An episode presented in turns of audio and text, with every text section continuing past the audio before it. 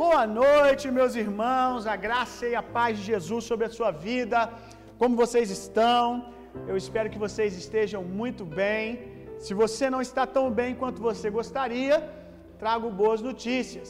Se você não está tão feliz quanto você gostaria, eu trago boas notícias, porque você vai ficar feliz em nome de Jesus, você vai ficar bem até o final dessa noite. Por que eu tenho tanta certeza disso? Porque o reino de Deus chegou para você. E o reino de Deus é paz, alegria e justiça.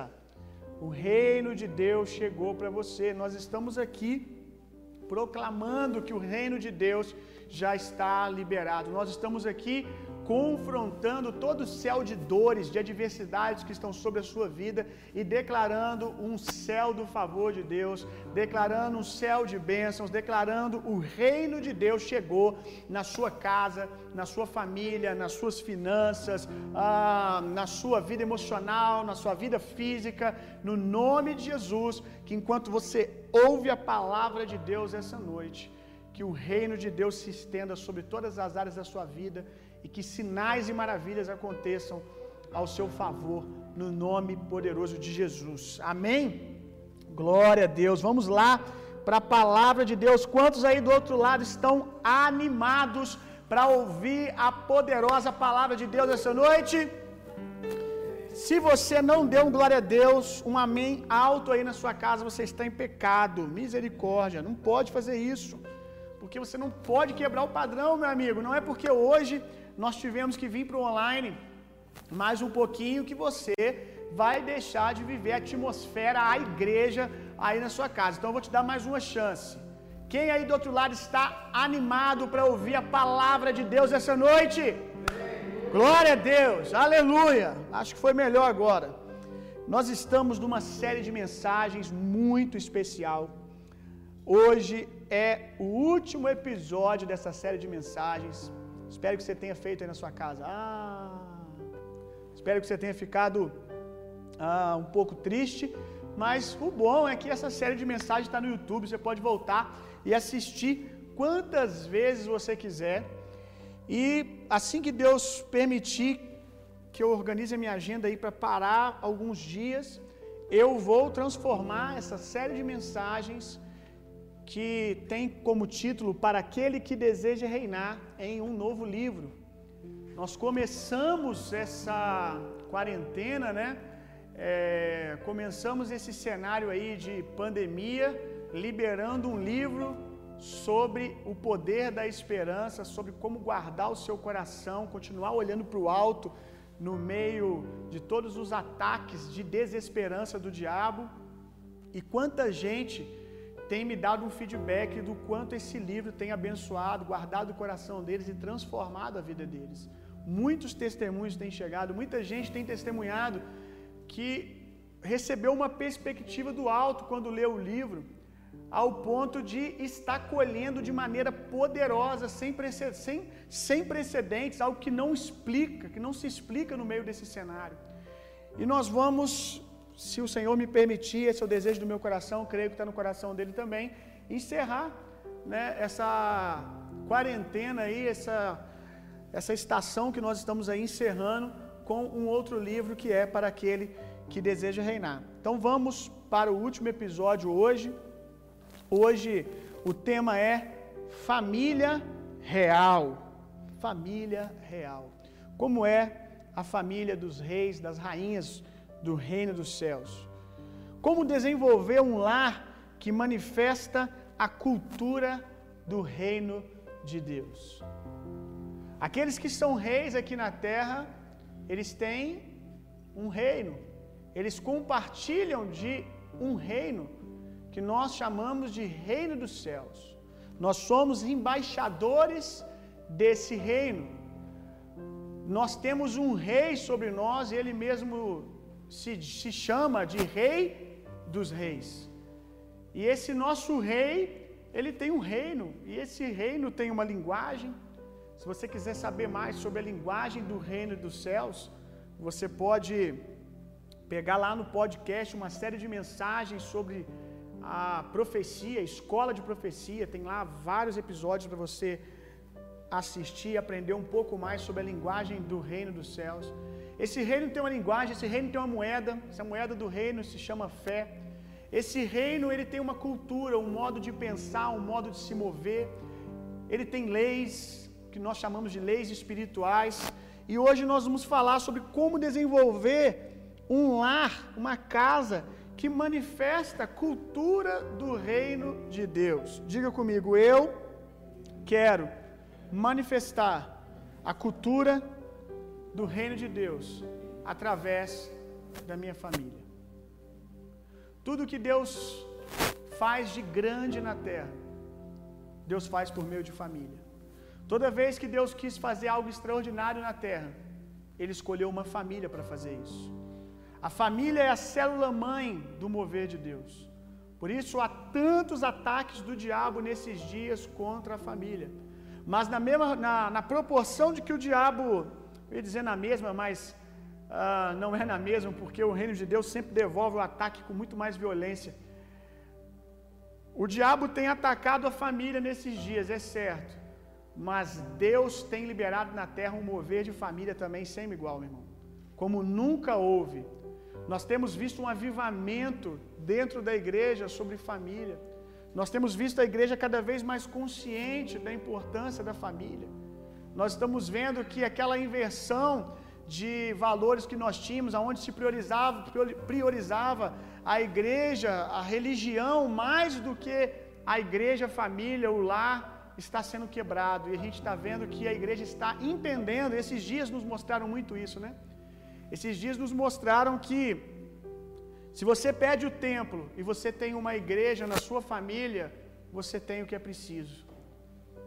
Muita gente se viu desesperado, porque quando perdeu o templo, perdeu os amigos, perdeu os irmãos, e quando olhou para casa encontrou algo que um altar que nunca edificou. Mas também teve uma oportunidade, entendendo que família é a célula de criação de Deus, como família poderosa, e a oportunidade de edificar a sua casa, de edificar a sua família. Eu recebi alguns feedbacks tão gostosos de ouvir de irmãos falando para mim, pastor, como a minha família cresceu. Eu estou saindo desses dias com uma família muito mais madura, muito mais saudável. Glória a Deus por isso, meu irmão. Romanos 8, 28. Todas as coisas cooperam para aqueles que são chamados segundo o propósito de Deus. É tão bom ver que no meio desse caos todo, Deus ainda consegue usar as coisas para cooperar ao nosso favor e a favor do reino dele. Eu creio que nós vamos voltar para o templo com famílias poderosas, amém? Com famílias poderosas, aí nós vamos viver a igreja de verdade, porque a igreja do domingo, ela não vai se comparar com a igreja da segunda, com a igreja da terça, da quarta, porque a igreja do domingo ela não será mais poderosa que a igreja que está sendo manifesta através da sua família. Eu quero já começar aqui te dando três chaves, meu irmão. Três palavrinhas que você tem que meditar sempre. Meditar sempre para estabelecer a cultura do reino de Deus na sua família. A primeira, intencionalidade, meu irmão. Intencionalidade. Saia do automático. Seja intencional. Pense antes de fazer. Calcule aonde você quer chegar. Pare de deixar, sabe, como diz a música, acho que do Zeca Pagodinho, deixa a vida me levar, a vida leva eu. Irmão, seja intencional. Seja intencional com a sua esposa, seja intencional com os seus filhos. Que tipo de casamento que você quer daqui a um mês? Que tipo de casamento que você quer daqui um ano? Que tipo de relacionamento que você quer com o seu esposo daqui um ano? Saia do automático e comece a tomar, tomar passos em direção àquilo que você quer viver com seus filhos. Pare de só acordar e dormir todos os dias. Trace um plano de crescimento quanto ao seu relacionamento com os seus filhos, relacionamento com os seus pais, relacionamento com a sua esposa. Seja intencional, meu irmão. Nós somos intencional com tudo aquilo que nós fazemos no nosso dia a dia, com o nosso trabalho, às vezes até com nossos hobbies. Você começa a praticar um determinado esporte e passa, passa alguns dias, você já está planejando qual é o tipo de estrutura física que você quer ter daqui a seis meses, qual o tipo de avanço que você quer ter.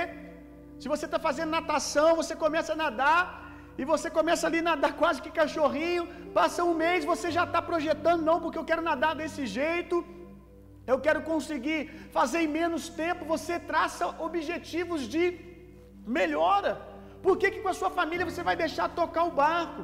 A verdade é que tudo aquilo que nós acreditamos, nós, tudo aquilo que nós acreditamos, nós investimos intencionalmente, meu irmão. Quando você ama algo, você quer ver aquilo crescer. Você não pode querer que uma árvore cresça e não regá-la todos os dias. É necessário uma intencionalidade.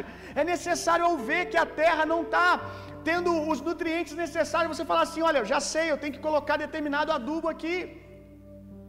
Eu tenho que regar mais. Eu tenho que colocar no sol. Você não pode deixar uma plantinha num cantinho todos os dias acordar e dizer: "Oi, te amo" e dormir e achar que essa essa plantinha ela vai crescer. Você precisa ser intencional, pegar, tal hora eu vou trazer ao sol, depois eu devolvo para dentro de casa. Você tem que interagir.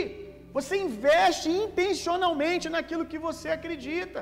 Então, se você acredita na sua família, se você acredita nos seus filhos, saia do automático. Comece a ser intencional. Por que, que você faz o que você está fazendo? Porque a verdade é que você corre o risco de, no automático, no automático, você se pegar fluindo sempre na, numa natureza velha, numa natureza carnal, naquilo que a sua mente que ainda está sendo renovada quanto a muita coisa, aquilo que a sua mente, que ainda está passando por renovação, está acostumado a fazer, e aquilo que você está acostumado a fazer, te deu talvez a família que você tem hoje, que você sabe que não está de acordo com aquilo que Deus tem para a sua vida, para a sua família. Então seja intencional, meu irmão. Seja intencional, comece a mudar a sua postura, a sua atitude. Você não pode ter coisas diferentes fazendo sempre as mesmas coisas, guarde isso. Você não pode querer viver coisas novas fazendo as coisas antigas. Se você quer mudar os resultados, você tem que mudar a semeadura. Se você quer mudar a colheita, mude a semeadura, seja intencional. Porque ainda que você não seja intencional, a verdade é que a gente pode fazer o que a gente quiser da vida. O que a gente quiser. A gente pode fazer o que quiser, só não pode escolher as consequências. A verdade é que quando você não está sendo intencional, você está sendo intencional provavelmente negativamente. Quando você não semeia, você está semeando. Quando você não semeia, na verdade você está semeando aquilo que você não devia semear. Então seja intencional com a sua casa, seja intencional com a sua família. Primeira intencionalidade, segunda chave importante, um coração quebrantado, meu irmão. Um coração quebrantado. Não existe um lar perfeito, onde as pessoas nunca erram, onde elas sempre acertam. Esse lar, essa casa, não existe. Família perfeita para mim é uma família onde há uma cultura de humildade, uma cultura de arrependimento, onde há corações quebrantados o tempo todo. Aonde há um coração quebrantado, há um coração humilde, aonde há um coração humilde, há uma terra fértil para Deus plantar, meu irmão. Nós falamos sobre isso semana passada, ensinando sobre o calcanhar retrasada, desculpa, que semana passada eu não estava na igreja. Semana retrasada. Sobre o calcanhar de Aquiles dos reis, nós estávamos ensinando que o que precede a queda dos reis é o orgulho, a arrogância, porque Deus resiste ao orgulhoso. Mas a Bíblia diz que Deus dá maior graça ao humilde. Humilde, a palavra humilde no grego é a palavra humus. A palavra humus, que também é aquele adubo que nós jogamos na terra para enriquecer a terra, para que ela que está ali seca, dura, pobre, comece a gerar frutos. Um coração quebrantado, gente. Precisa haver uma disputa santa na sua casa de pedir perdão. Precisa parar com essa queda de braço de eu não vou pedir perdão, ele que vai ter que pedir. que a disputa seja de quem vai pedir primeiro. Uma família perfeita é uma família humilde, quebrantada, ambos prostrados. Nós ensinamos no dia que eu preguei sobre o calcanhar de Aquiles dos reis que ser quebrantado é estar prostrado. Prostrado, uma postura de o que que queres que eu te faça? O que que eu posso fazer para te servir? Uma cultura de serviço. Coração quebrantado vai gerar um ambiente de serviço dentro de casa, aonde um quer servir ao outro. Logo no início da série nós falamos que nós somos reis com coração de sacerdotes. E tem gente que é muito bom para todo mundo. Ele é sacerdote para todo mundo, ele quer servir todo mundo, ele serve todo mundo na igreja, ele serve todo mundo no trabalho, mas não está disposto a se prostrar diante da sua esposa. Porque talvez esteja adoecido por uma cultura machista. Do outro lado também, talvez uma esposa que não é capaz de se prostrar, de se dobrar diante do seu marido, porque está contaminado por uma cultura feminista. Ambas são malditas. E nós não precisamos delas, porque o reino de Deus, meu irmão, o reino de Deus nos transforma e nos dá o coração de Jesus. Nós precisamos é, é, liberar. Romanos 5,5 diz que nós já temos todo o amor de Deus no nosso coração, já está dentro de nós esse amor que serve, esse amor que lava os pés. Mas é necessário quebrarmos o orgulho. Percebe que é o orgulho que é a mãe do machismo, é a mãe do feminismo. Você precisa, meu irmão, ter prazer de se prostrar, porque Deus dá graça a quem faz isso. Que haja essa postura dentro da sua casa, que todo mundo esteja assim um para o outro. O que eu posso fazer para te servir? O que queres que eu te faça, meu servo? Que um seja servo do outro. Aí você vai ver a graça de Deus enriquecendo lar apoderando lá, apoderando os seus filhos. Aleluia! Como nós aprendemos, Salomão foi bem sucedido enquanto ele esteve prostrado. Enquanto ele esteve prostrado, Deus estava dando a ele tudo aquilo que o coração dele desejava. Tudo aquilo que nós vemos no reinado de Salomão de prosperidade em todos os âmbitos foi porque ele estava prostrado diante de Deus, meu irmão. Porque Deus dá graça, Deus dá presentes, Deus dá dons àqueles que se prostram. Então que nós possamos ter um lar onde todos estão prostrados. E eu digo isso para mim, na minha casa, para minha esposa, para o meu filho. É um desafio diário, como eu ensinei semana passada, volta e meia. A nossa memória do pecado, a nossa memória do velho homem, a, a, a, a mente que ainda passa por renovação, de vez em quando quer estufar o peito, levantar o nariz e dizer: Aqui não, ao invés de dizer: Que queres que eu te faça? Eu oro para que no nome de Jesus você desenvolva essa prática de um coração quebrantado, meu irmão. Um coração quebrado diante de Deus para servir humildemente a sua família.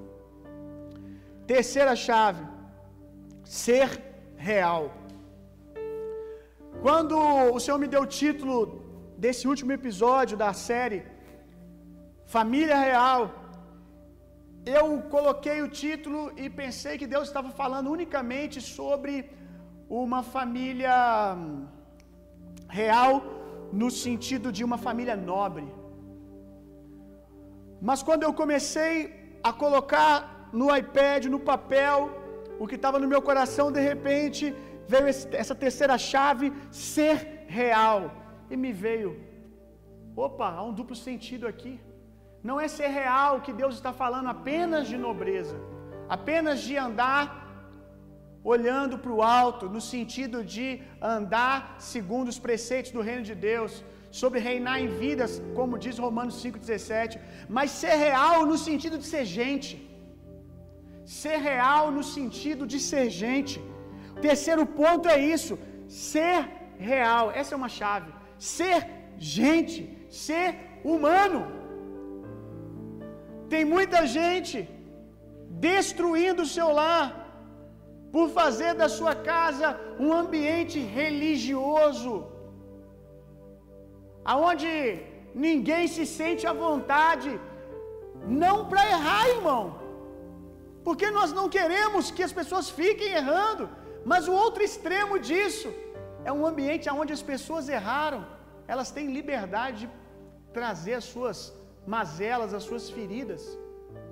Porque hoje a gente tem que explicar tudo, não, senão vai, vai falar que o pastor, se ouvir assim, fala assim: olha, nós precisamos ter um ambiente onde as pessoas podem errar. Aí já fala que eu estou pregando, que a graça banaliza tudo, que pode fazer o que quiser. Eu não estou dizendo isso, eu estou dizendo que nós erramos, irmãos. E uma família real, uma família que é gente, tem um ambiente de graça.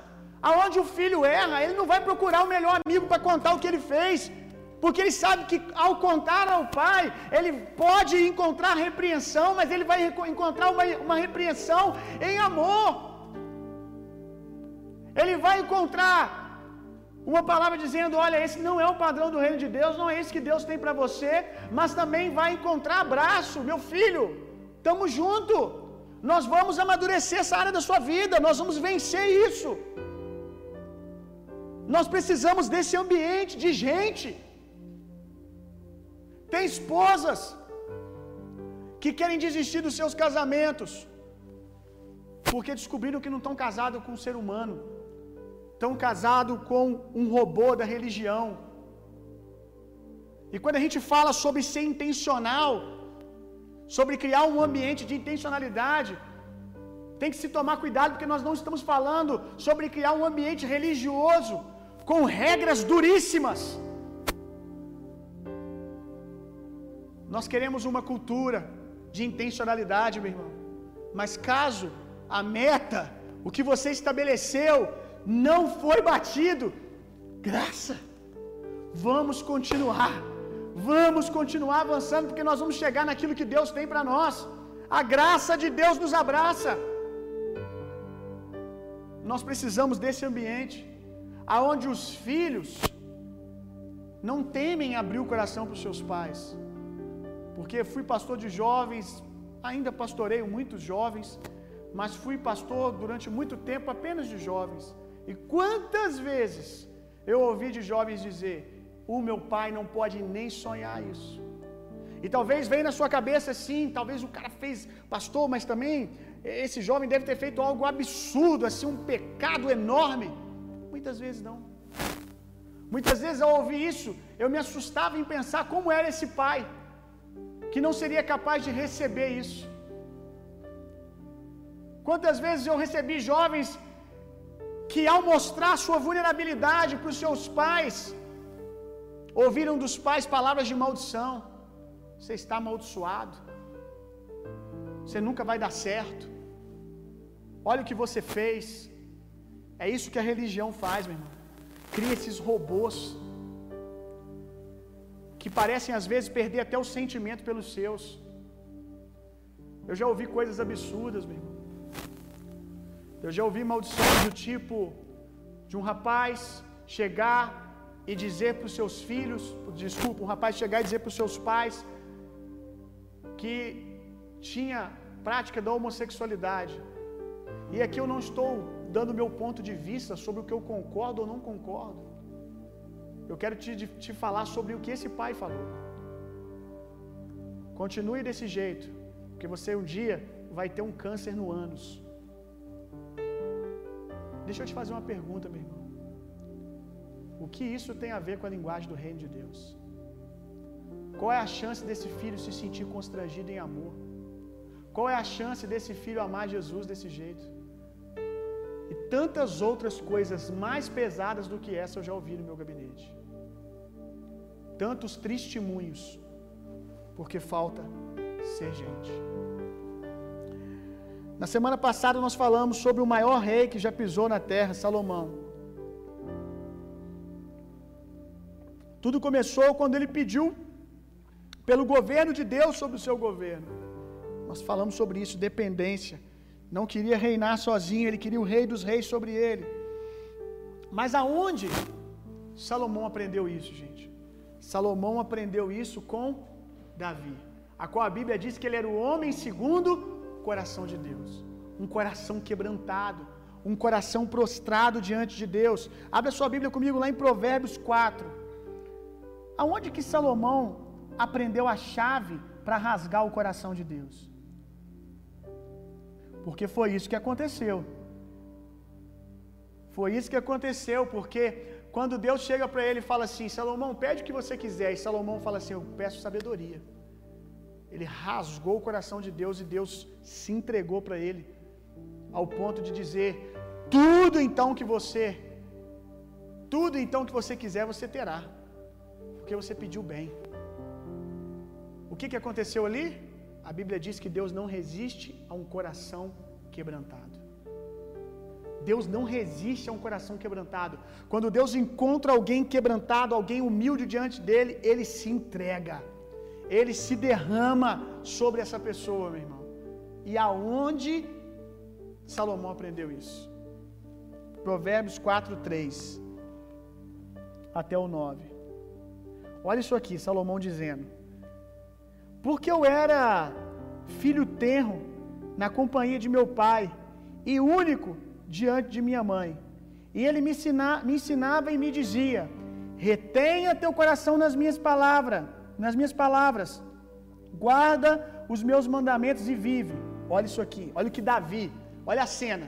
A cena aqui é Salomão pequenininho, Salomão pequenininho no colinho de Davi. Intencionalidade, meu irmão. Davi estava sendo intencional. Sabe por quê? Porque Davi havia perdido o restante da sua casa. Davi, ele foi um excelente rei. Davi, ele foi um excelente salmodiador. Davi foi um excelente profeta, um excelente guerreiro, mas por boa parte da vida dele, ele foi um péssimo pai. Porque era muito intencional fora, mas nada intencional dentro. E é como eu te ensinei. Se você acha que você não está semeando, você já está semeando. E Davi perdeu os seus outros filhos. E parece que um dia, aprende, meu irmão, nunca é tarde para começar a investir na sua família. Talvez essa mensagem seja para você agora. Nunca é tarde para acordar. Um dia Davi acordou e disse: Opa, opa, eu quero que o meu trono viva para sempre. Eu quero ter alguém para passar tudo aquilo que eu aprendi do Senhor. Preciso ser intencional com meu filho. Isso é intencionalidade. Traz Salomão, bota no colo e começa a ensiná-lo, apontando ele para o futuro, preparando ele para o dia que Deus o encontraria. Olha isso aqui. Davi dizendo para Salomão, pequenininho lá no colo do pai, o que, que você tem dito para o seu filho? Você tem colocado seu filho no colo e apontado ele para o futuro dele? Adquire sabedoria, adquire inteligência, e não te esqueça nem te aparte das palavras da minha boca. Não abandones e ela te guardará. Ama e ela te protegerá. Olha isso aqui, o verso 7. A sabedoria é a coisa principal. Por que, que ele não pediu outra coisa, gente? Porque o pai dele, quando ele era um menininho, ficou incutindo essa verdade no coração dele. A sabedoria é a coisa principal, a sabedoria é a coisa principal, a sabedoria é a coisa principal. Quando Deus apareceu e falou assim: O que, que você quer? Eu quero a coisa principal. Aleluia! Prepare o seu filho, meu irmão. Um dia ele vai se encontrar com o Senhor. Prepare o seu filho, meu irmão. Dos livros do Bill Johnson, de todos que eu li, eu já li alguns. A parte que eu mais gosto do livro está na contracapa do livro, quando lá vai falar sobre o Bill Johnson e diz assim: a quinta, a, a quinta geração de uma rica descendência espiritual, alguma coisa assim, dizendo que o Bill Johnson ele é o quinto a servir ao Senhor, o quinto a temer ao Senhor. E quando eu leio isso, ministra muito ao meu coração, por quê? Porque os filhos dele já estão no ministério, todos são grandes homens de Deus rodando o mundo, incendiando as nações com avivamento. Os netos dele já estão servindo ao Senhor, então já está na sétima geração. Aí eu olho para o Bill Johnson, que é um homem que eu admiro muito, e eu vejo o que ele desfruta hoje, aí eu vou estudar a sua descendência. Se eu não me engano, o avô dele, não sei se era o avô, é o avô, isso mesmo. O avô dele andou com um dos avivalistas que eu mais admiro, Smith Wigglesworth. Servia na diaconia do ministério do Smith, que ressuscitou vários mortos. Aí eu fico imaginando Bill Johnson sentado no colinho do vô dele, e o vô dele dizendo assim: Um dia eu vi um morto ressuscitar. Intencionalidade. A intencionalidade trouxe o Bill Johnson onde ele está hoje. E ele faz o mesmo com seus filhos, com seus netos. Aleluia, meu irmão. Sabedoria é coisa principal, hein, Salomão? Adquire, pois, a sabedoria entrega tudo o que possuis na aquisição de entendimento. Exalta e ela te exaltará. Abraçando a tu, ela te honrará. Dará à tua cabeça um diadema de graça. Deus dá graça ao humilde. E nós aprendemos semana retrasada que a sabedoria é Jesus. Dará à tua cabeça um diadema de graça e uma coroa de glória entregará. Ouve, meu filho. Ouve, o meu filho, aceita as minhas palavras e se multiplicarão os anos da tua vida.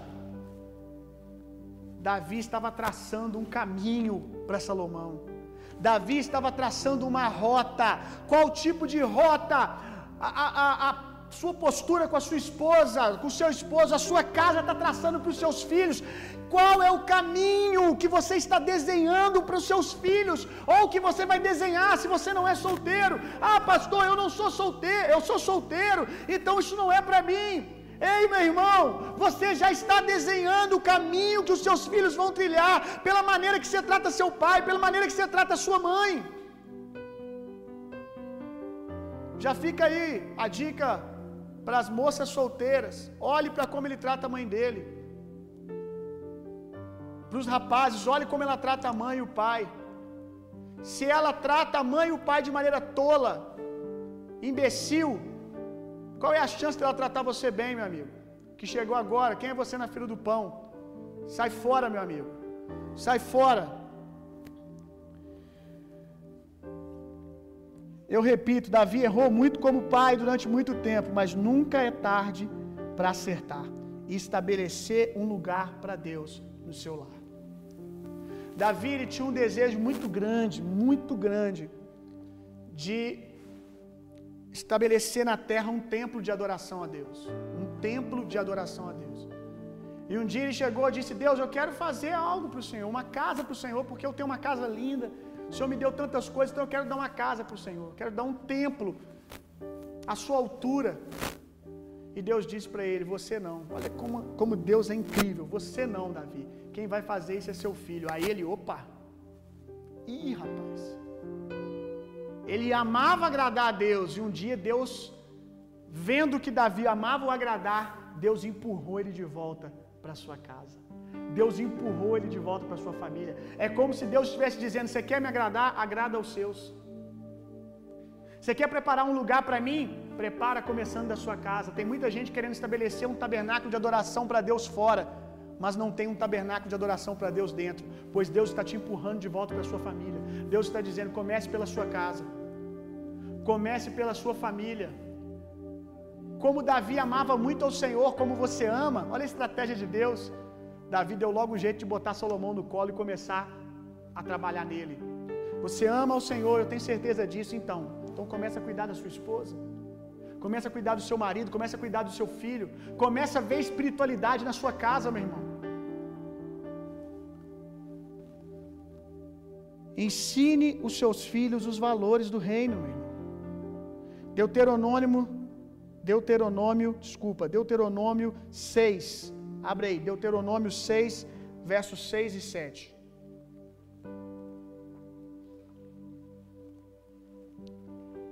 Olha o que Davi fez.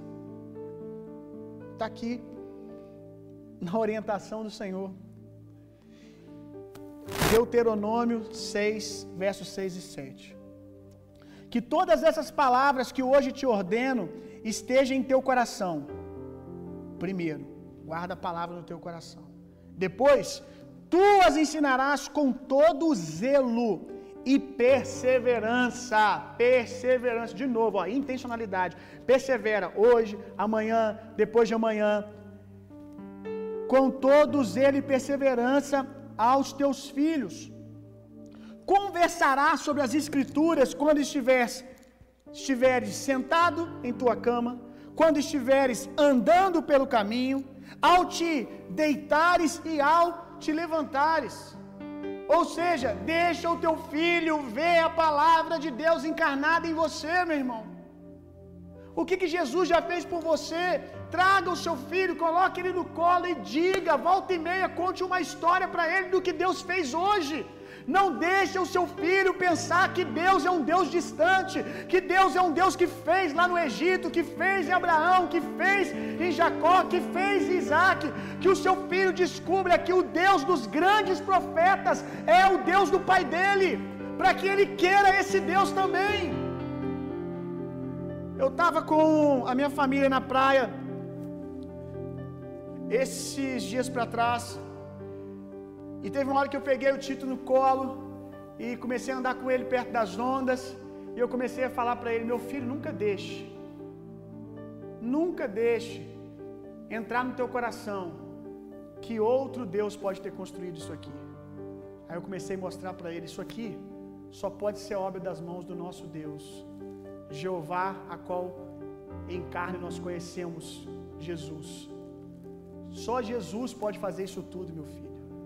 E tudo isso aqui, comecei a ministrar para ele, tudo isso aqui é para você. Tudo isso aqui, meu filho, Deus fez só para você desfrutar. A gente estava em Ipanema, Ipanema é muito bonito, eu peguei, virei com ele assim para os prédios e falei: Olha o que os homens fizeram. Bonito, né? Lindo, maravilhoso. Olha a criatividade que Deus deu aos homens. Mas agora eu vou te mostrar, meu filho. Olha aqui, isso aqui Deus fez sem auxílio de mão alguma. Isso aqui Deus fez sem um toque de homem algum. Só Deus pode fazer isso, meu filho. Esse é o tamanho do seu Deus. E olha quanto Ele te ama. Ele fez isso aqui só para você desfrutar. Ele criou o playground, criou o parquinho e depois fez o homem e mulher e falou assim: desfruta aí. E já começamos no feriado, hein? Vamos lá. Só Deus mesmo, irmão. Cria tudo. Se Deus tivesse nos feito só para trabalhar, meu irmão. Quando nós nascemos, quando nós somos criados, Ele diria: Pois bem, hoje é segunda-feira, bora trabalhar. Não é sobre trabalhar, meu irmão, é sobre usufruir. É sobre relacionamento. Deus termina de fazer tudo, faz o homem, aí o homem diz: Ah, vamos lá fazer. Não, não, não. Hoje nós vamos nos relacionar. Hoje nós vamos desfrutar. Hoje é sábado. Hoje é para contemplar. É para ver as obras das minhas mãos. Aleluia. Seja intencional. Juízes 2:10. Olha o que acontece quando nós não ensinamos os nossos filhos no caminho, no deitar, no levantar. Juízes 2:10. Depois que toda aquela geração morreu e foi reunida a seus antepassados, surgiu uma nova geração que se esqueceu do Senhor e das orientações dos grandes feitos do Senhor em benefício ao povo de Israel. E o próximo verso, se você está com a sua Bíblia aberta em Juízes, capítulo 2, 10, o próximo verso, na verdade, é o início de um novo capítulo. E lá está dizendo que eles começaram a adorar outros deuses. Pelo simples fato dos pais não contarem aos filhos aquilo que Deus fez. Dos pais não proclamarem o mover de Deus. Tem uma mensagem em mim no podcast que fala do poder do testemunho. E que lá nós, lá nós ensinamos que toda vez que um testemunho é contado, o poder que fluiu no dia, o poder que fluiu no dia que o morto ressuscitou, o poder que fluiu no dia da multiplicação dos peixes, o poder que fluiu no dia que você foi curado, ele está dentro daquele testemunho, é um receptáculo. Quando você conta o testemunho, o espírito da profecia vai junto, o poder de Deus vai junto para liberar aquilo outra vez. Então, quando nós testemunhamos, nós estamos proclamando: faz de novo, Senhor, faz outra vez. Aleluia. Salomão, meu querido, foi um grande rei, como nós aprendemos.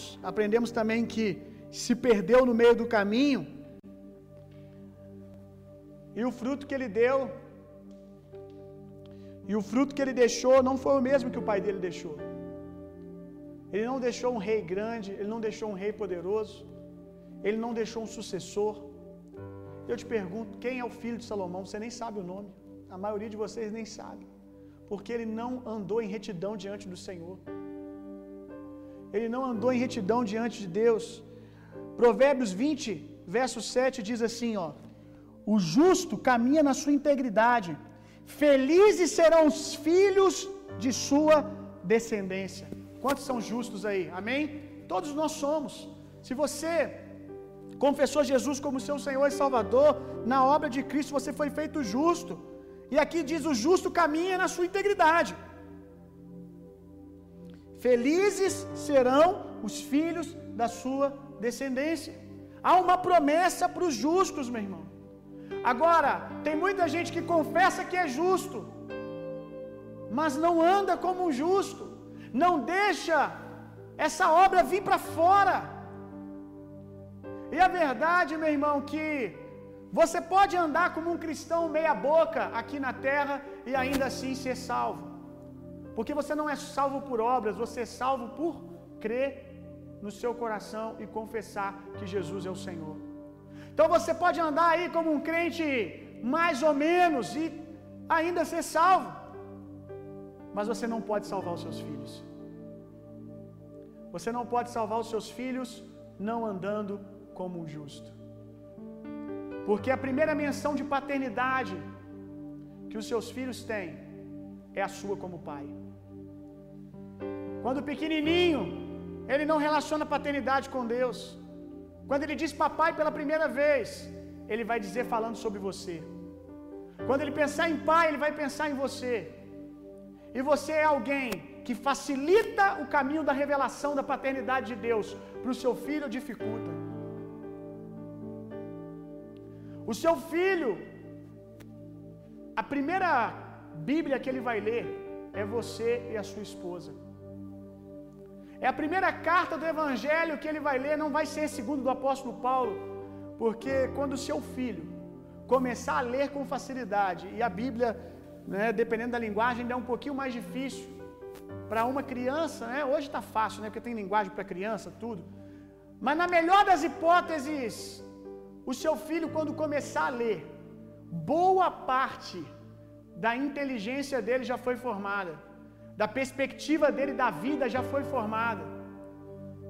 Até seis anos, grande parte da estrutura de uma criança, da, o modo dela ser e ver a vida, já foi formado. E com seis anos, ainda que o seu filho esteja lendo, ele não vai estar lendo com a facilidade que você lê hoje. E quando, digo de novo, quando ele começar a ler, quando ele conseguir escrever o nome dele a primeira vez, você querendo ou não, ele já leu a sua vida todos os dias, já leu a sua esposa, já leu tudo ao seu redor. Ah, mas é criança, não vê nada, ei meu irmão. Isso é tão mentira que João Batista percebeu ainda no ventre a presença de Jesus no ventre de Maria. Criança é uma esponja, meu irmão. E ela está recebendo e sendo ministrada por tudo ao redor.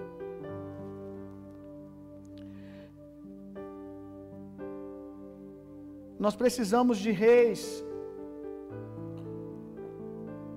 que, antes de tudo, são servos em suas casas. Salomão ele foi muito grande diante dos reis que vinham de fora. Ele reconhecia a realeza na rainha de Sabá, mas não, conhecia, não reconhecia realeza nos da sua casa. Como eu disse, tem muita gente que faz uma grande festa para receber os outros e não recebe em festa os seus, não celebra a sua casa diariamente. Salomão, ele era muito rei diante da rainha de Sabá, mas ignorante quanto os da sua casa. Mais ou menos como um homem chamado Sansão. Sansão, durante o dia, ele derrubava os filisteus. De noite ele dormia com Dalila, que era inimiga de Deus. De dia ele lutava contra os inimigos de Deus, e à noite ele botava os inimigos de Deus na cama dele.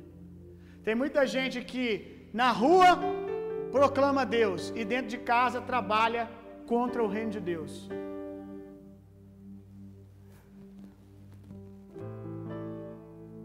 E como Salom, como Sansão que se prostituiu, se prostituiu com Dalila e se perdeu, Salomão também fez a mesma coisa. A prostituição destruiu a vida e o reinado de Salomão. Ele não só caiu com muitas mulheres, como Deus havia orientado que ele deveria. Livro de Provérbios está ensinando o tempo todo, vou falar daqui a pouco. Se deleita com a mulher da tua mocidade. Quantas vezes a palavra de Deus instruía, olha, não não se deite com as mulheres dos povos estranhos que não temem ao Senhor. Ele fez isso, se deitou com as mulheres e, consequentemente, se deitou com seus deuses, se prostituiu, começou a adorar outros deuses. Salomão, ele acolheu o conselho do pai quanto à sabedoria, mas esqueceu de um outro conselho que está em 1 Reis 2,2. Abre a sua Bíblia aí. 1 Reis 2,2. Davi, ele está para partir para o Senhor, prestes a morrer. E, meus irmãos, se alguém está diante do leito de morte e diz assim: Eu vou te falar uma coisa. Você sabe que ela vai falar algo muito importante. Porque diante do leito de morte, vendo seu suspiro indo embora, você vai buscar a instrução perfeita. Porque você tem pouco tempo. Então, Davi, no leito de morte, prestes a morrer, quando Davi estava com Salomão no colo pequenininho, Deus disse para ele: tema ao Senhor, sabedoria. Agora, Salomão já grande, Davi está partindo, olha as últimas palavras, preste atenção nisso, meu irmão. Eis que o tempo em que devo seguir o caminho de todos os seres humanos está próximo. Portanto, ser forte e seja homem. Seja homem, meu amigo. Você, rapaz, aí, honra o que tu tem debaixo das calças, meu irmão. Seja homem. Tenha postura. Seja homem, seja firme com as suas decisões. Sustente a sua palavra. Salomão podia ouvir de qualquer coisa, qualquer coisa aqui. Davi podia dizer tanta coisa. Ore mais, jejue mais, oferte mais. Aí ele diz assim: seja homem. Como falta isso para muitos religiosos. São muito bons de oração, de jejum, de leitura da palavra, mas perguntem para perguntem para suas esposas se elas veem em você um homem de Deus. As mulheres não querem pessoas de Deus, elas querem homens de Deus, meu irmão. Homens de Deus. Seja homem, meu irmão. Seja homem, pare de ser moleque. É isso aqui que Davi está dizendo. Seja homem, honra a tua palavra, seja íntegro, seja reto, seja firme. Toda mulher está buscando encontrar Jesus em um homem, meu irmão. Toda mulher quer ser protegida, quer ser cuidada, quer ser amada. Quer encontrar Jesus em um homem, meu irmão. E se você casou, é direito da sua esposa encontrar isso em você, meu irmão. Bote Jesus para fora, meu irmão. Bote Jesus para fora. Provérbios 5, verso 15. Abre aí.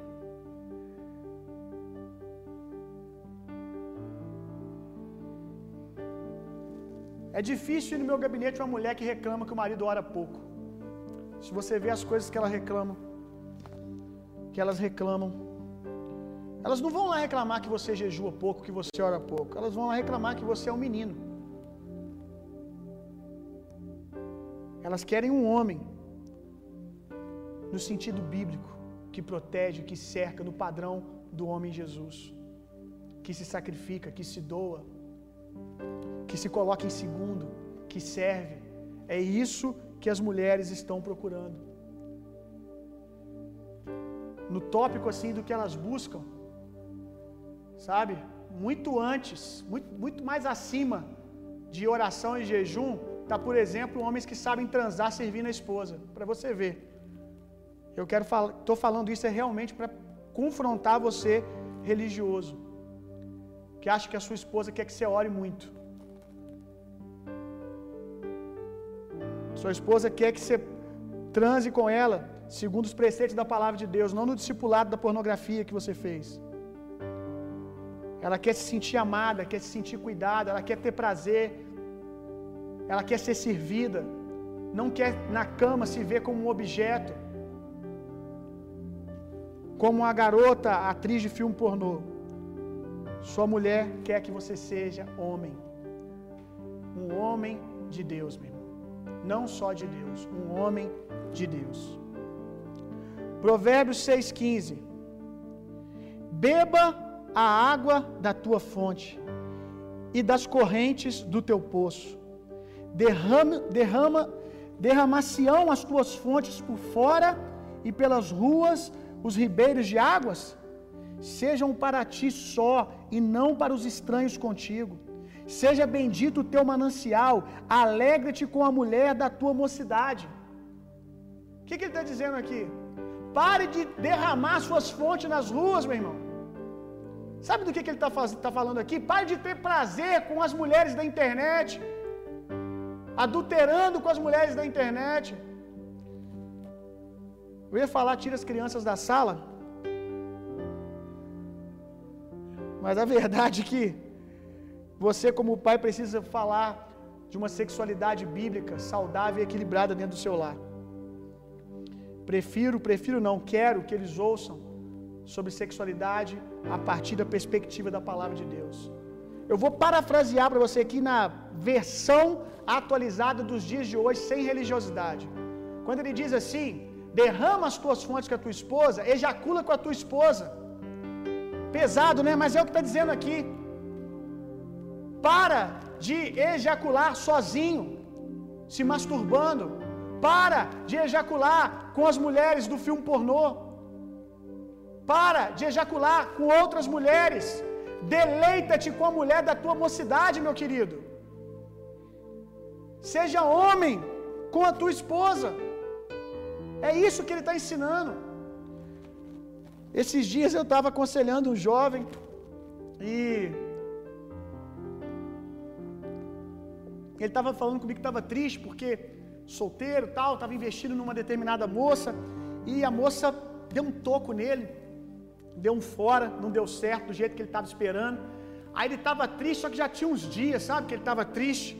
E luto tem um tempo determinado, meu irmão. É, você não pode terminar um namoro e viver um luto como se. Nem, nem terminou o namoro, né? Tomar um fora e viver como se fosse um luto de ter perdido alguém. Existe uma tristeza ali que você investiu em alguém não deu certo, né? Mas tem um tempo determinado. Então, hora que tem que passar, meu irmão. E eu, para consolar ele, eu falei com ele assim: Rapaz, deixa eu te falar uma coisa. É, você está aí triste, parando a sua vida porque você tomou um toco, tomou um fora. Deixa eu dizer uma coisa para você: vai se acostumando, meu irmão. Você vai continuar tomando vários. A diferença é que, enquanto você está procurando a sua esposa, cada hora você toma toco de uma aqui, aí passa daqui a dois anos, um, um, um tempo você tenta outra, outra mocinha, toma outro toco. Só que um dia você vai casar e você vai continuar tomando toco. Aí ele fez assim para mim: Como assim, pastor? É, exatamente. Antes você tomava toco de moças diferentes, depois que você casar, você vai tomar toco da mesma mulher. Todo dia, toda semana. Todo dia também não, mas de vez em quando.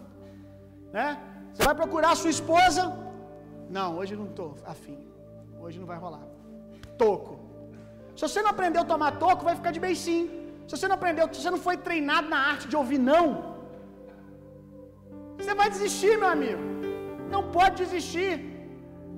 Tenho falado para alguns homens, rapaz, nós somos caçadores, nós somos homens, meu irmão. Nós somos homens, nós tomamos um não da esposa hoje. Agora eu vou investir em outro plano amanhã. Vai dar certo, a gente vai conseguir. É hilário o que eu estou falando, mas é porque às vezes a gente ouve rapazes que, ah, minha esposa está falando muito não para mim, eu desisti. Rapaz, seja homem, meu irmão, vamos para cima. Conquista ela hoje de novo, amanhã, depois. Uma hora vai, meu amigo. Seja um caçador, seja homem. Cuide da sua esposa, honre ela, busque meios e maneiras de se deleitar com a mulher da tua mocidade. Faz parte do casamento, ouvir não de vez em quando para dar uma adrenalina, meu irmão. Para você se sentir homem e falar assim: vou para cima, vou tentar de novo. Vamos continuar aqui.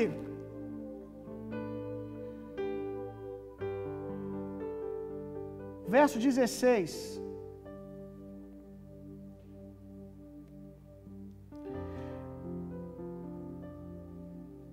17: Sejam para ti só, e não para os estranhos contigo. Seja bendito o teu manancial, alegre-te com a mulher da tua mocidade, como serva amorosa e gazela graciosa. Os seus seios te saciam todo o tempo, e pelo seu amor seja atraído perpetuamente, meu irmão. Olha que coisa linda! Olha que coisa linda isso aqui, meu irmão. Que os seios da sua esposa sejam o seu ninho. É isso aqui que está ensinando, que é ali que você vai deitar sua cabeça, ali que você vai se deleitar. Foi o lugar de descanso que Deus te deu. Deleita-te com a tua esposa, meu irmão. Homem de verdade é ser homem para a mesma mulher todos os dias. Isso que é ser homem. Cada dia se prostituir com uma mulher que não é a sua e pior ainda, online. Olha que coisa tosca, meu irmão. E você acha que isso é ser homem? Ou procurar cada dia com uma mulher diferente? Sabe por que cada dia você procura uma mulher diferente? Porque você não é capaz de ser homem para uma só. Porque você sabe que você não pode parar em nenhuma dessas mulheres, porque se elas descobrirem a sua infantilidade, a sua molequice, elas te abandonam. Seja homem para uma mulher só, meu irmão. Seja homem para sua esposa. Deleita-te com a mulher que você escolheu na tua mocidade.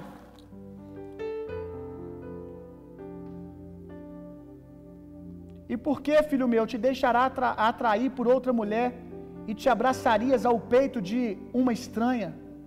Eis que os caminhos do homem estão perante os olhos do Senhor, e ele pesa todas as suas veredas. Que sejamos homens, meu irmão. Que sejamos homens em nome de Jesus.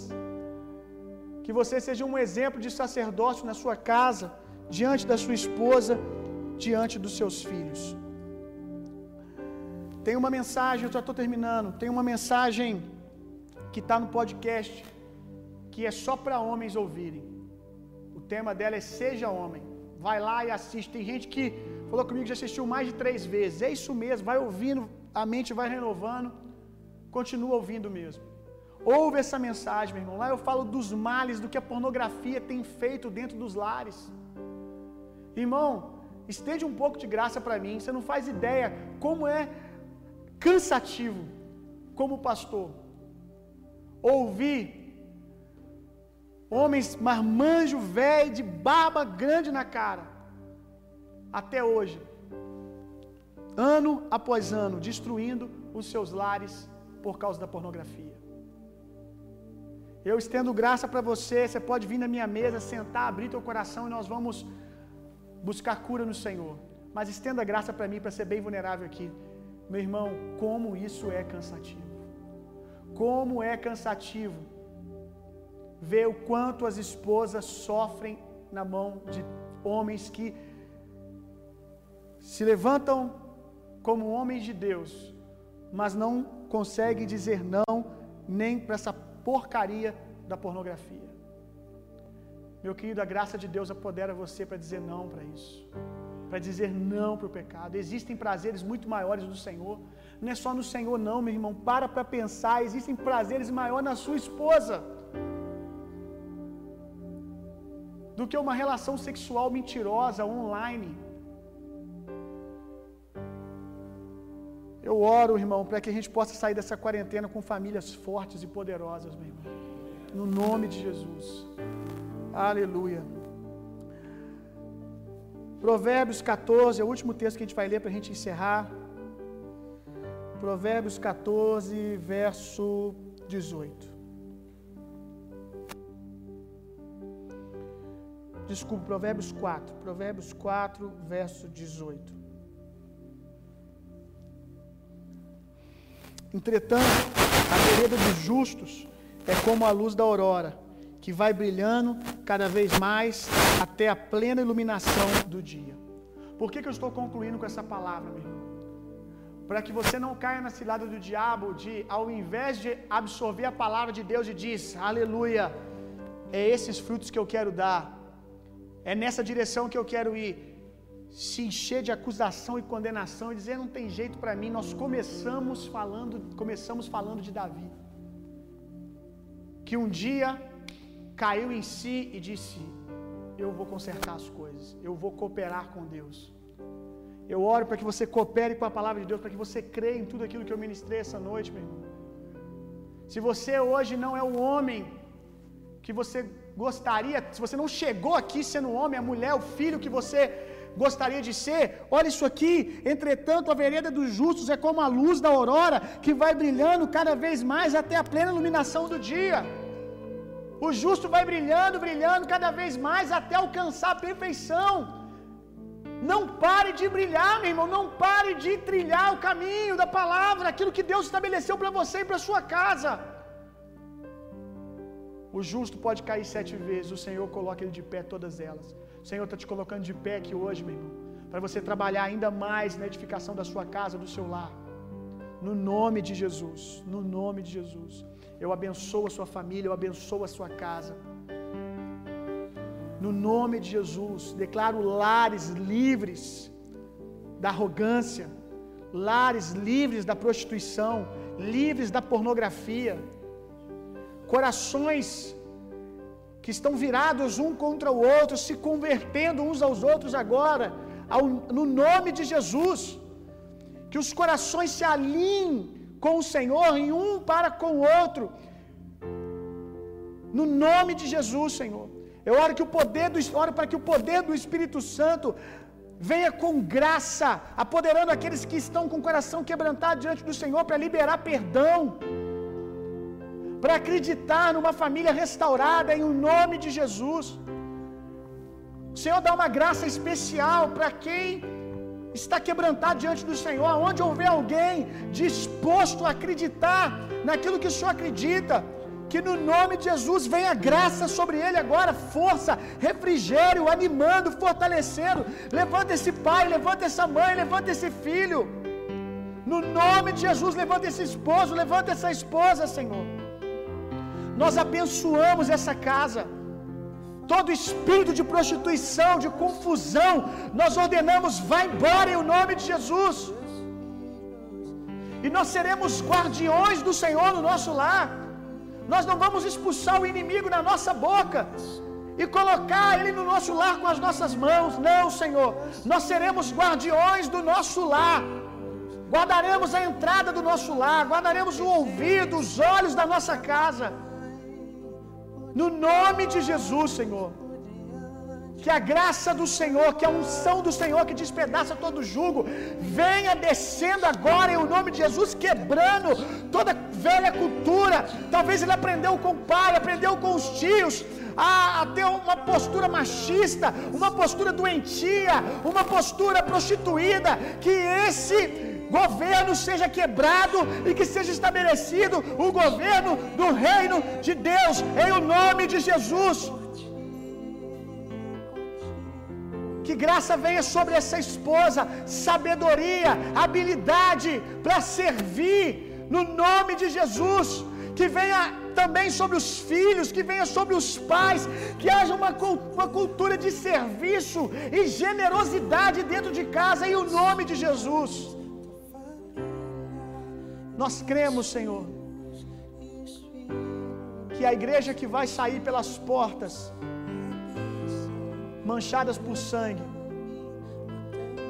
as famílias, a igreja que vai sair dessas portas, é uma igreja poderosa para estabelecer um lugar de adoração para o Senhor nesses dias, no nome poderoso de Jesus. Amém. Vamos cantar essa canção. Eu quero contar um testemunho já já para você muito poderoso, mas eu queria muito que nós tirássemos um tempo adorando ao Senhor, confessando a verdade dessa canção sobre a nossa casa, sobre o nosso lar. Vamos lá. Que a bênção se derrame até mil gerações, tua família e os teus filhos e os filhos dos teus filhos, que a bênção se derrame até mil gerações, tua família e os teus filhos e os filhos dos teus filhos, que a presença te acompanhe por detrás e por diante, ao teu lado e em ti. É contigo, é por ti de dia e de noite, tua entrada e saída, teu choro, é contigo, é por ti, Ele é contigo, é por ti, é contigo, é por ti, é contigo, é por ti, Aleluia. é contigo. Glória a Deus. Aleluia. Glória a Deus. Amém, Senhor, assim seja. Amém, Senhor. Amém. Glória a Deus. Irmãos, nós vamos adorar o Senhor agora com as nossas ofertas. Você pode ofertar por meio aí do PicPay. Você pode ofertar a transferência bancária. Você pode dizimar também da mesma maneira. E você pode, se você não consegue fazer aí por transferência bancária ou por PicPay, você pode nos procurar nas redes sociais e nós combinamos de ir até você pegar a oferta, combinamos de você entregar no escritório da igreja a sua oferta, o seu dízimo.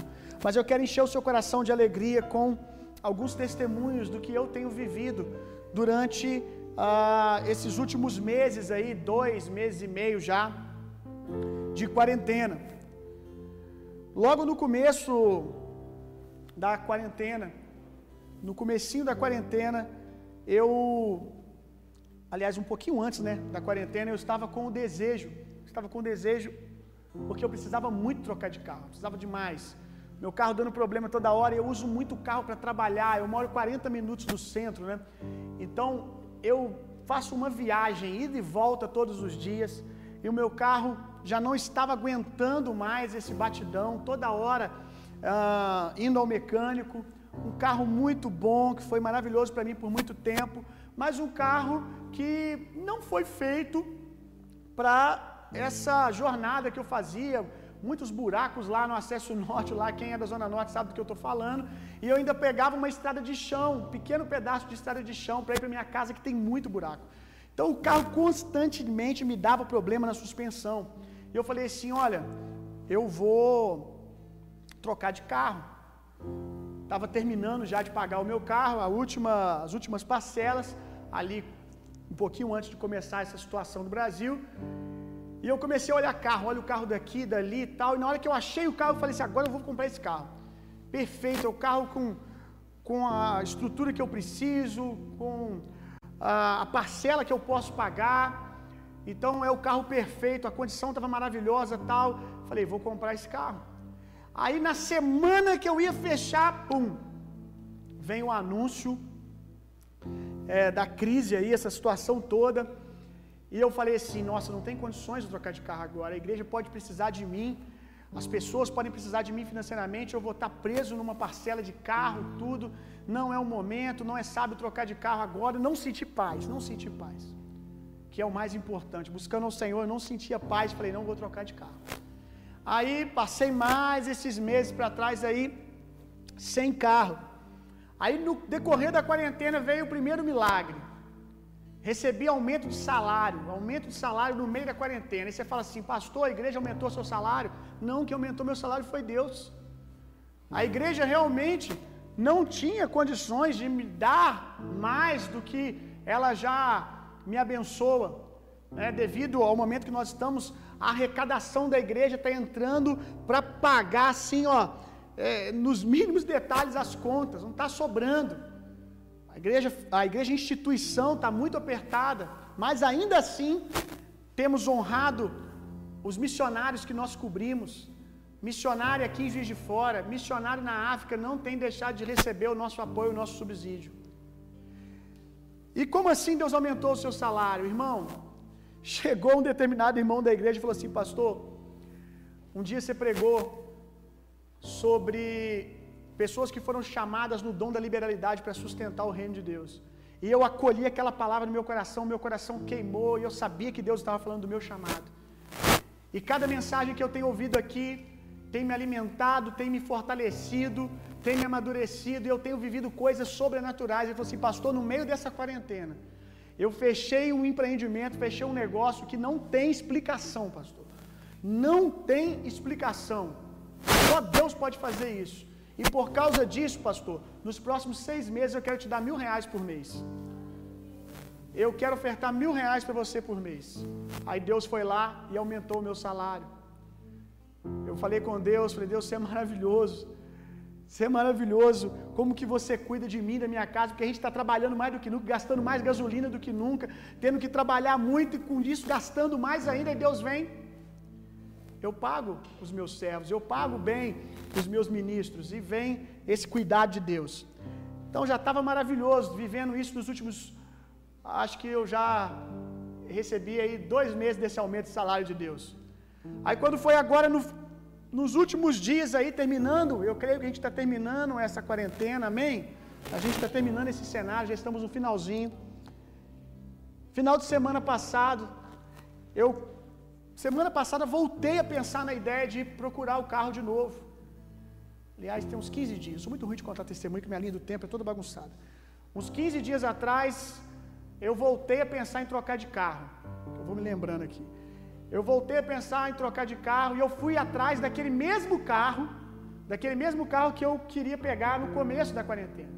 Aí eu fui, tudo certo de novo para me pegar. Na hora que eu peguei o telefone para falar assim, ó, tá fechado.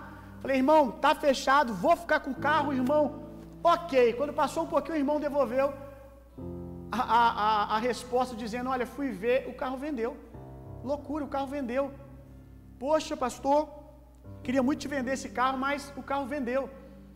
Foi embora. Tem um outro carro aqui, mas eu não sentia paz. Não era a condição que eu podia pagar, não tinha as características que eu preciso, a minha casa precisa. Eu falei: "Não, deixa para lá". Não senti paz e voltei de novo pro meu carro. Quando foi agora, o último final de semana, meu irmão, uma loucura aconteceu. Uma verdadeira loucura um irmão chegou para mim e falou assim: Olha, você tem que ir a Belo Horizonte. Eu falei: Por quê? Porque você tem que ir lá em Belo Horizonte buscar o seu carro novo. Eu abri o olho e falei: Como assim? Ele é: Você precisa lá em Belo Horizonte buscar o seu carro novo, porque o carro que eu tenho lá é seu. Aí eu regalei o olho, o coração começou a disparar. E ele falou assim: E o carro que está te esperando lá é um Evoque, uma Land Rover Evoque, 50 mil quilômetros rodado, você tem que descer para Belo Horizonte para pegar. Já desci, já peguei e já estou andando na carruagem de fogo, meu irmão. Aleluia! Só Deus faz isso, meu irmão. Só Deus faz isso. Há uns anos atrás, na verdade, um ano e meio, um ano, né? Nem, nem tem uns anos, não. Um ano atrás, eu ofertei o meu primeiro carro, o ano passado, lá na igreja para Vanessa, já entreguei. Entreguei o comecinho do ano, eu acho. Ofertei o meu primeiro carro. E quando foi agora quando eu recebi a oferta desse carro, eu tive a oportunidade de ofertar o segundo. E eu falei com Deus o ano passado, quando eu dei o primeiro, eu falei: "Deus, eu gostei disso, eu quero ofertar um carro por ano a partir de agora". E talvez você diga: "Pastor, mas você tem muito dinheiro, irmão? Quando eu ofertei o meu primeiro carro, eu ofertei para ficar sem carro" mas Deus não permitiu que isso acontecesse. Agora, ofertando, ofertar o segundo foi fácil, porque eu já tinha outro na garagem, mas o primeiro, o primeiro eu ofertei sem saber se eu ia andar de carro de novo, se eu ia ter outro carro. Ofertei segundo aquilo que estava no meu coração e confiei em Deus, meu irmão. Ofertei sendo um assalariado como você aí do outro lado, mas andando a partir da perspectiva do céu, meu irmão. E esse ano eu tive a oportunidade de ofertar o segundo carro. E eu creio que o ano que vem eu vou ofertar o terceiro. Vai ser um carro por ano, em nome de Jesus, que Deus me dê esse privilégio. um carro por ano. E o meu filho vai crescer vendo isso. Tudo é intencionalidade, meu irmão. Eu quero que o meu filho veja isso. Eu quero que o meu filho possa ouvir: olha, seu pai deu carro, seu pai ganhou carro. Essa é a cultura que nós vivemos aqui em casa. Que você possa, no nome de Jesus, viver isso também, meu irmão. Em nome de Jesus. E que esse testemunho tenha enchido o seu coração de fé, tenha explodido fé no teu coração. Semana passada, quando eu contei para os voluntários, foi tão gostoso ver como eles ficaram felizes. É, as mensagens que eu recebi de irmãos chorando, dizendo: Pastor, uau, estou tão feliz por ver Deus fazendo isso na sua vida. Eu oro tanto para que Deus te abençoe. E eu não sei se a sensação melhor foi ganhar o carro ou descobrir que você está numa família, meu irmão, onde as pessoas se alegram com você. Porque se entristecer, chorar com os que choram é fácil, difícil é se alegrar com os que se alegram. E ver que eu vivo nesse ambiente onde as pessoas choram de alegria junto comigo porque eu fui abençoado, é único, é maravilhoso, meu irmão. Que isso também possa encher o seu coração de fé, como encheu o coração deles. Alguns falavam comigo assim, pastor, isso é uma mensagem para nós. Está dizendo que tudo aquilo que você tem pregado é verdade, pastor. Tudo aquilo que você tem nos ensinado, nós temos visto o Senhor fazer na sua vida.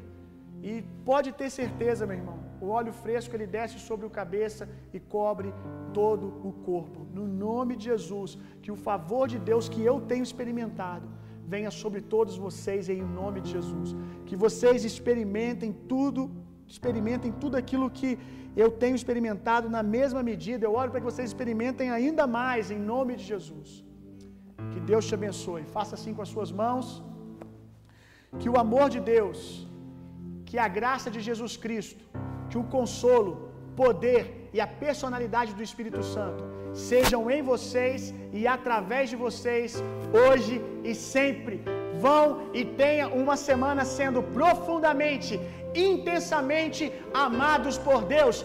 Vão e transformem o mundo, reinem em vida. Deus te abençoe em nome de Jesus.